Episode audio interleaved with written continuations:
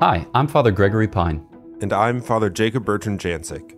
And you're listening to the Catholic Classics Podcast, where we seek to grow our interior lives by learning from the Church's greatest saints and teachers.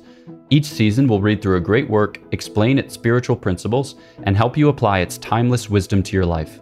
The Catholic Classics Podcast is brought to you by Ascension. This season, we are reading Ascension's edition of Confessions by St. Augustine. A few reminders before we get started. To download the reading plan for Confessions, visit ascensionpress.com slash catholicclassics or text Confessions to 33777. Click follow or subscribe in your podcast app for daily notifications. This is day 35. Today we will be reading Book 9, chapters 11 through 13 in the Ascension edition of the book. We wanted to take this opportunity to thank everyone who has helped support this podcast financially. Your support is so appreciated and helps us reach as many people as possible. And if you haven't already, please consider supporting us at ascensionpress.com/support. Before we get into the reading, a quick look at what we're covering today. So these last chapters of book 9 tell us of St. Monica's death in Ostia and St. Augustine's grief and mourning of his mother. If you remember yesterday's chapters and episode, St. Augustine gave us a sort of biography of Monica's life, and today her life comes to an end. So, before we get into the reading, let's start with a prayer. In the name of the Father, and of the Son, and of the Holy Spirit. Amen. Breathe in me, O Holy Spirit, that my thoughts may all be holy. Act in me, O Holy Spirit, that my work too may be holy. Draw my heart, O Holy Spirit, that I love but what is holy. Strengthen me, O Holy Spirit, to defend all that is holy. Guard me then, O Holy Spirit, that I always may be holy. Amen. In the name of the Father, and of the Son, and of the Holy Spirit. Amen. Chapter 11 I do not remember how I answered her. For barely five days later, or not much more, she fell ill with a fever, and one day, while ill, she became unconscious, and for a time was withdrawn from visible realities. We hastened to her side, and she woke again. Looking at me and my brother standing by her, she asked us, Where was I? Then, looking intently at us, who were dazed with grief, she said, You shall bury your mother here. I remained silent and refrained from weeping, but my brother said something, expressing his thought that she would find it better to die in her own land rather than in a foreign location. But then, with an anxious stare, she pushed back against him for still having a taste for such things, and then looked at me, saying, Behold what he says. Soon thereafter, saying to both of us, Lay this body anywhere. Do not let care for it disturb you in any way. The only thing I request is that you remember me at the Lord's altar, wherever you might be. And having expressed this sentiment in what words she could, she fell silent, exhausted as she was by her growing illness. But considering your gifts, O you, the unseen God, which you pour into the hearts of your faithful, from which wondrous fruits spring, I rejoiced and gave thanks to you, for I recalled how careful and anxious she had always been regarding her burial place, which she had provided and prepared for herself to be next to her husband's body. Because of the great harmony of life that they shared, she also wished, so little can the human mind embrace divine things, to have this additional happiness as well, and to have men remember that, after her pilgrimage beyond the seas, what was earthly between this united pair had been permitted to remain until beneath the same plot of earth. I do not know when, through the full measure of your goodness, this empty wish began to fade from her heart, but I rejoiced in wonder when she disclosed this to me. However, even when we spoke at the window and she said, What do I have here any longer? there was no appearance of a desire to die in her own land. Moreover, I later heard that when we were at Ostia, when I was not present, she spoke with a mother's confidence to some of my friends, discussing contempt for this life and the blessing of death. They were amazed that you had given a woman such courage and asked her whether she was afraid to leave behind her body so far from her own city. She replied, Nothing is far for God, nor should we fear that he would not know where to raise me up when the world came to its end. Thus, on the ninth day of her illness, when she was fifty six years old, and I was thirty three, that holy and righteous soul was loosed from the body. Chapter 12 I closed her eyes, and a mighty sorrow flowed into my heart, which itself overflowed into tears. At the same time, armed by my mind's powerful command, my eyes swallowed these flowing waters down to the last drop and dried this tide. And how great was my woe in the midst of such strife! And when she breathed her last breath, the boy, Adeodatus, burst forth in loud lamentation, quieting when we restrained him. Similarly, a childish feeling within me, which through my heart's youthful voice found vent in weeping, was restrained and silenced. For we did not think it fitting to solemnize that funeral with tearful lamentation and groans, as though we shared in the kind of grief felt by those who hold that the departed are either unhappy or altogether dead, whereas she was neither unhappy in her death nor altogether dead. We were on solid ground in this estimation, based on the testimony of her good life and her unfeigned faith. What then was the source of this grievous pain within me, if not the fresh wound that I felt by the fact that the most sweet and dear custom of living together was so suddenly wrenched from me? I did indeed rejoice when, during her last days of illness, while expressing words of endearment as I fulfilled my duties, she called me a faithful son and mentioned with great loving affection that she never had heard me utter any harsh or insulting word against her. Nonetheless, O oh my God, who made us, what comparison can there be between the honor I paid her and her servitude on my behalf? Thus, no longer having the great comfort that I found in her, my soul was wounded, and the united life that brought us together was now torn apart. Once the boy's tears were stilled, Evodius picked up the psalter and began to sing, with our whole house responding to him, the psalm, I will sing of mercy in judgment to you, O Lord. Upon hearing us, many brethren and religious women came together, and while the funeral was prepared, as expected, by those whose duty it was to do this, I gave an address that was fitting to the situation. By this balm I relieved a torment that you alone saw, while they sat unaware and listening, thinking that I felt no sorrow at all. But in your ears, where none of them could hear, I rebuked the frailness of my feelings and held back the sorrowful flood in my heart, which ebbed only to flow back again, like the tide, though not going so far as to burst forth into tears or to mark my countenance. Nonetheless, I knew what I was hiding within my heart quite displeased with myself that I was so affected by such human things which come to pass in accord with the right order and arrangement of our natural condition. I then was overcome with a new sorrow, now grieving over my grief, and thus worn down by a double sorrow. And behold, the corpse was carried to its burial. We went and returned without tears, and I did not weep as we poured forth prayers to you when the sacrifice of our ransom was offered for her, with her corpse by the graveside, as it is the custom there, before being laid to rest there. But that whole day I was weighed down by secret sorrow, and with a troubled mind I prayed to you the best I could, asking you to heal my melancholy. But you did not grant it, for I believe you meant to impress on my memory in one stroke just how strong the bond of habit is, even for a soul that now feeds upon no deceptive word. I thought it a good idea to take a bath, having once heard that the Latin word for bath, balneum, came from the Greek word balaneon, indicating that it drives cares from one's mind. And this too, O Father of the fearless, do I confess to your mercy, that I bathed and yet was the same afterwards as I was before, for I could not sweat forth the bitterness of sorrow from my heart. Then, after sleeping and waking, I found my sorrow had lessened no small amount. And as I lay there, alone in bed, I recalled those true verses written by your Bishop Ambrose For you are God, creator of all that is, and ruler of the heights, who, robing day in light, has poured graced slumbers o'er the night. So limbs that have been worn by toil may strength find for work anew, and hearts exhausted be now raised, and sorrows be subdued. Then gradually I recalled my former thoughts concerning your handmaid, thinking of the holy life she lived for you and her tender and devoted service to us, of which I was suddenly deprived. And I was of a mind to weep in your sight, both for her and for myself, on her behalf and my own. Thus I let flow the tears that I had held back, allowing them to pour forth as much as they wished, resting my heart upon them and their finding rest, for they were let loose before your ears and not those of men who would have had scornful thoughts about such weeping. Now, O Lord, here in writing I confess it to you. Let whoever wishes to read it and interpret it how he will. And if he judges that I sinned by weeping for a brief part of an hour for my mother, the mother for who the time was dead to my eyes, the mother who had for so many years wept over me so that I might live in your eyes, let him not deride me. Rather, if he be full of charity, let him weep for my sins before you, the Father of all those who are brothers in your Christ. Chapter 13 but now, with a heart that had been cured of that wound, which might seem worthy of reproach for its earthly sentiment, I pour out to you, O God, far different tears on behalf of your handmaiden, now flowing from a spirit that is shaken by thoughts concerning the dangers faced by every soul that dies in Adam. And although she had been enlivened in Christ and prior to her release from the flesh had lived in praise of your name through her faith and life, nonetheless I dare not say that from the time that you regenerated her through baptism, no word came forth from her mouth against your commandment. Your Son, the truth, has said, Whoever says to his brother, You fool, shall be liable to the hell of fire.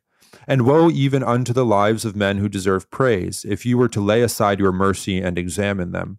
But because you do not vigorously search into our sins, we confidently hope to find some place with you. Nonetheless, whoever reckons his real merits before you will find that what he counts are nothing other than your own gifts.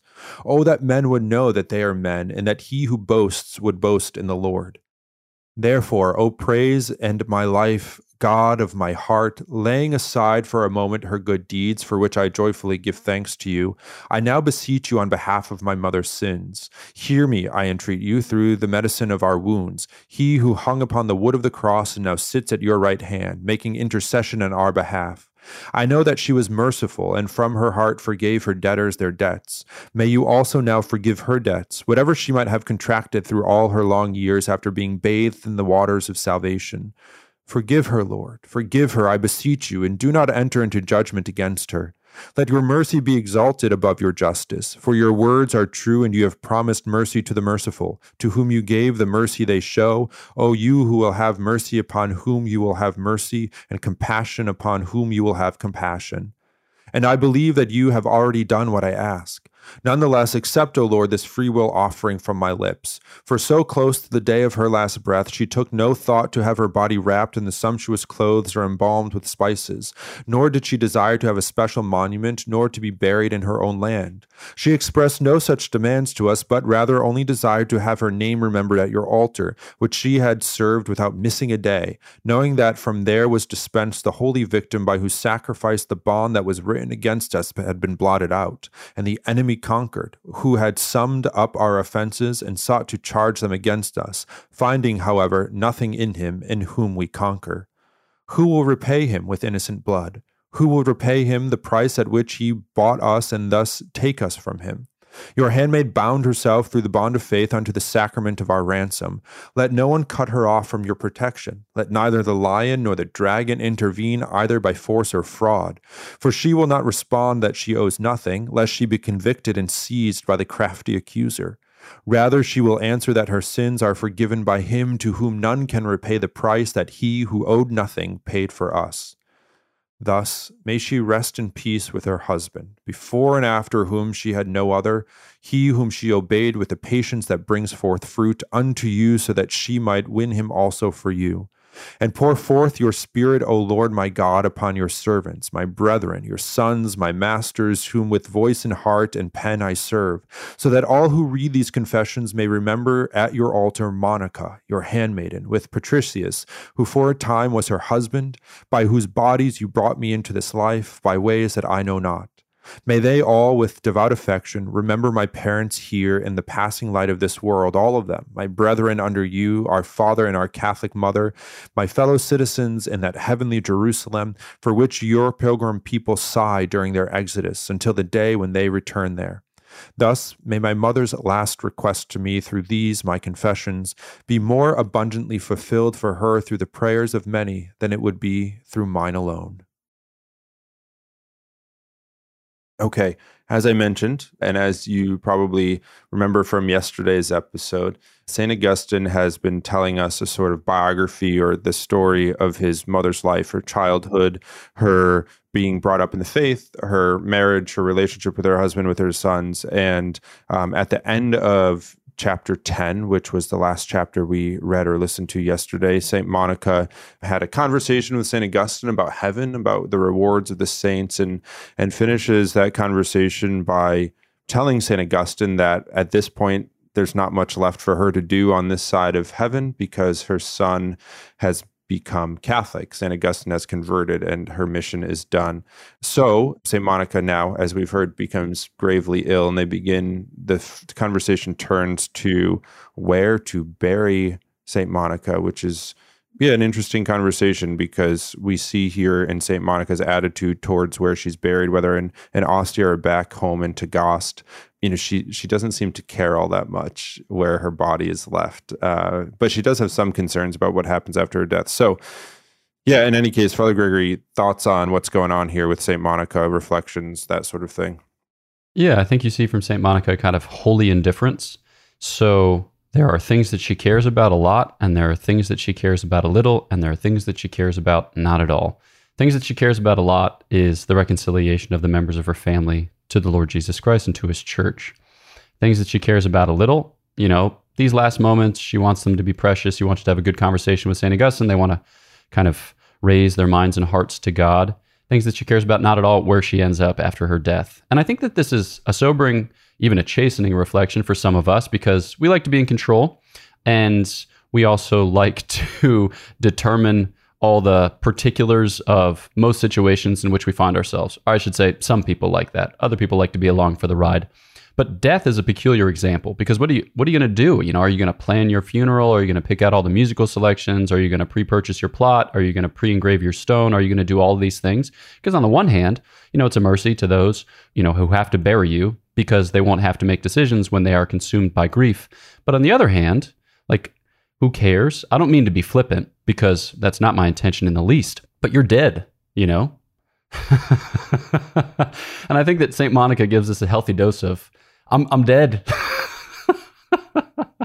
you know, I'll be with the Lord, please God, or maybe on the way in purgatory. What matters to me is being with the Lord, what you do with my corpse, you know, we're Christians. We care what we do with the body because we believe in the resurrection of the dead at the end of the age.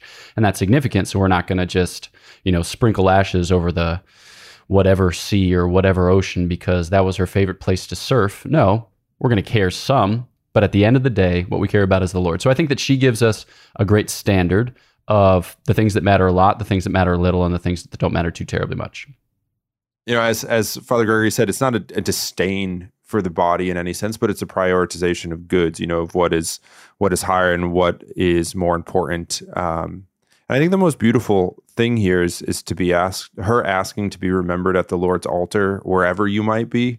Just a yeah, the prayers and, and prayers offered for her, but also that wherever you might be, it's sort of it's a kind of an acknowledgement of of the journey that is on this side of eternity. It's like we don't know. You don't know where you may be, but there are things to take with you and and to do on my behalf, and that's to pray for me, to remember me at the mass, to remember me in the Eucharist, and like the rest is kind of secondary.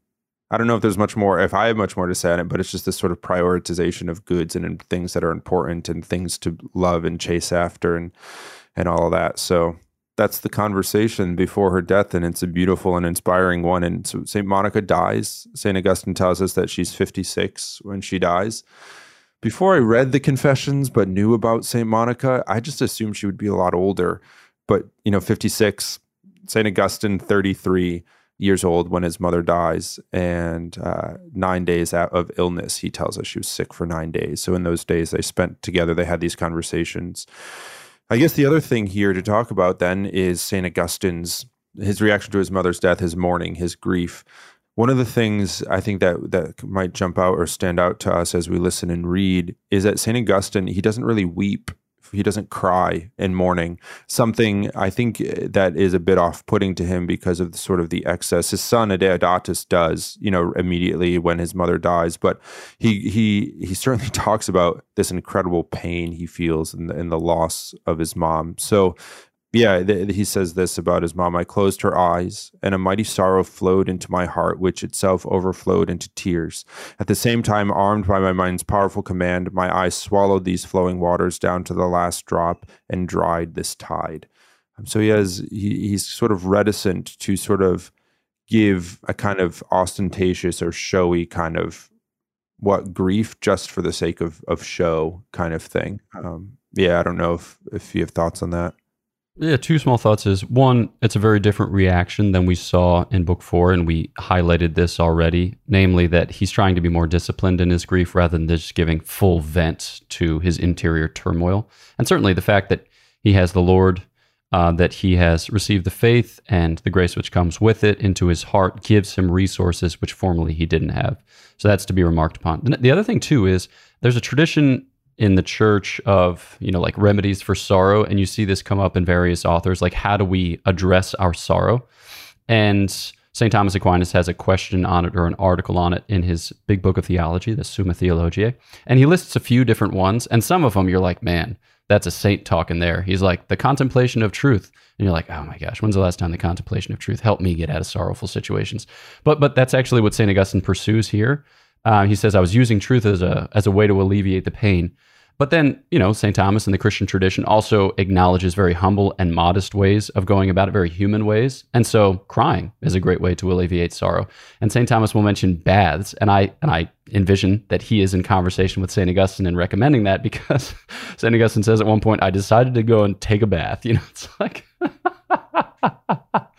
at the end of the day, when you mourn, you're human even when the saints mourn, they're human. And that's not okay.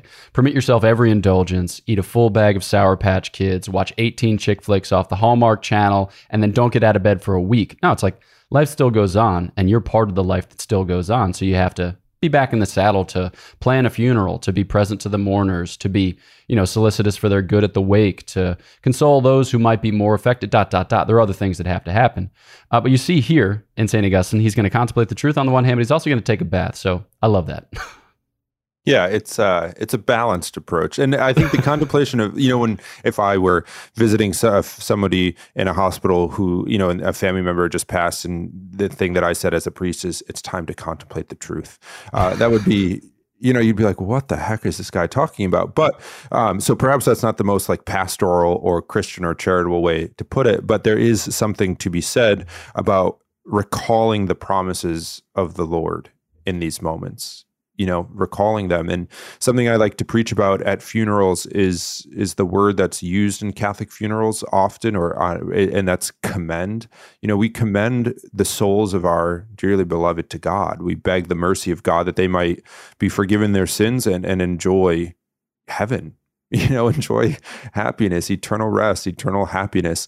And this commendation is precisely what monica is asking of her son to be remembered at the altars of her uh, of the Lord by her son, but also, you know, it's it's it's a way for us to properly mourn and grieve too. You know, the church offers these beautiful rites and and rituals, not as a sort of hoop to jump through, but as a way by which we might express our our grief accompanied by the Lord in the church. You know, so there, there's a fullness to it, and then we can go home and have a bath. You know, it's it's great. So that's that's how it goes.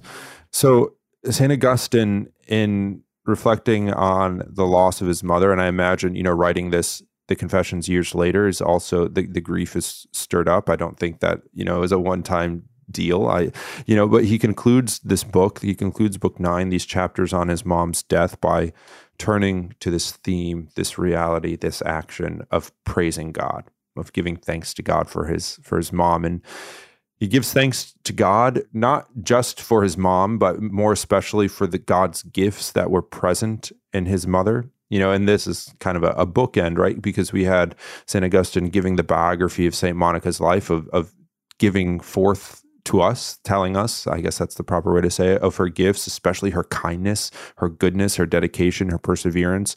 And now after she's gone and after, you know, some years of living without his mother and writing the confessions, he takes this opportunity to one praise God, to thank God for the goodness, his goodness in his mom, God's goodness in his mom, but also continuing to beg mercy for her soul, forgiveness for her sins that, you know, if she's not in heaven, she she be there soon.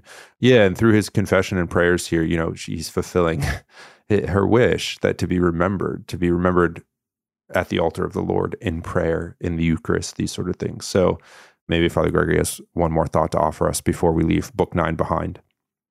Yeah, no, I think it's good just to end on the note that, right, so St. Augustine doesn't canonize his mother.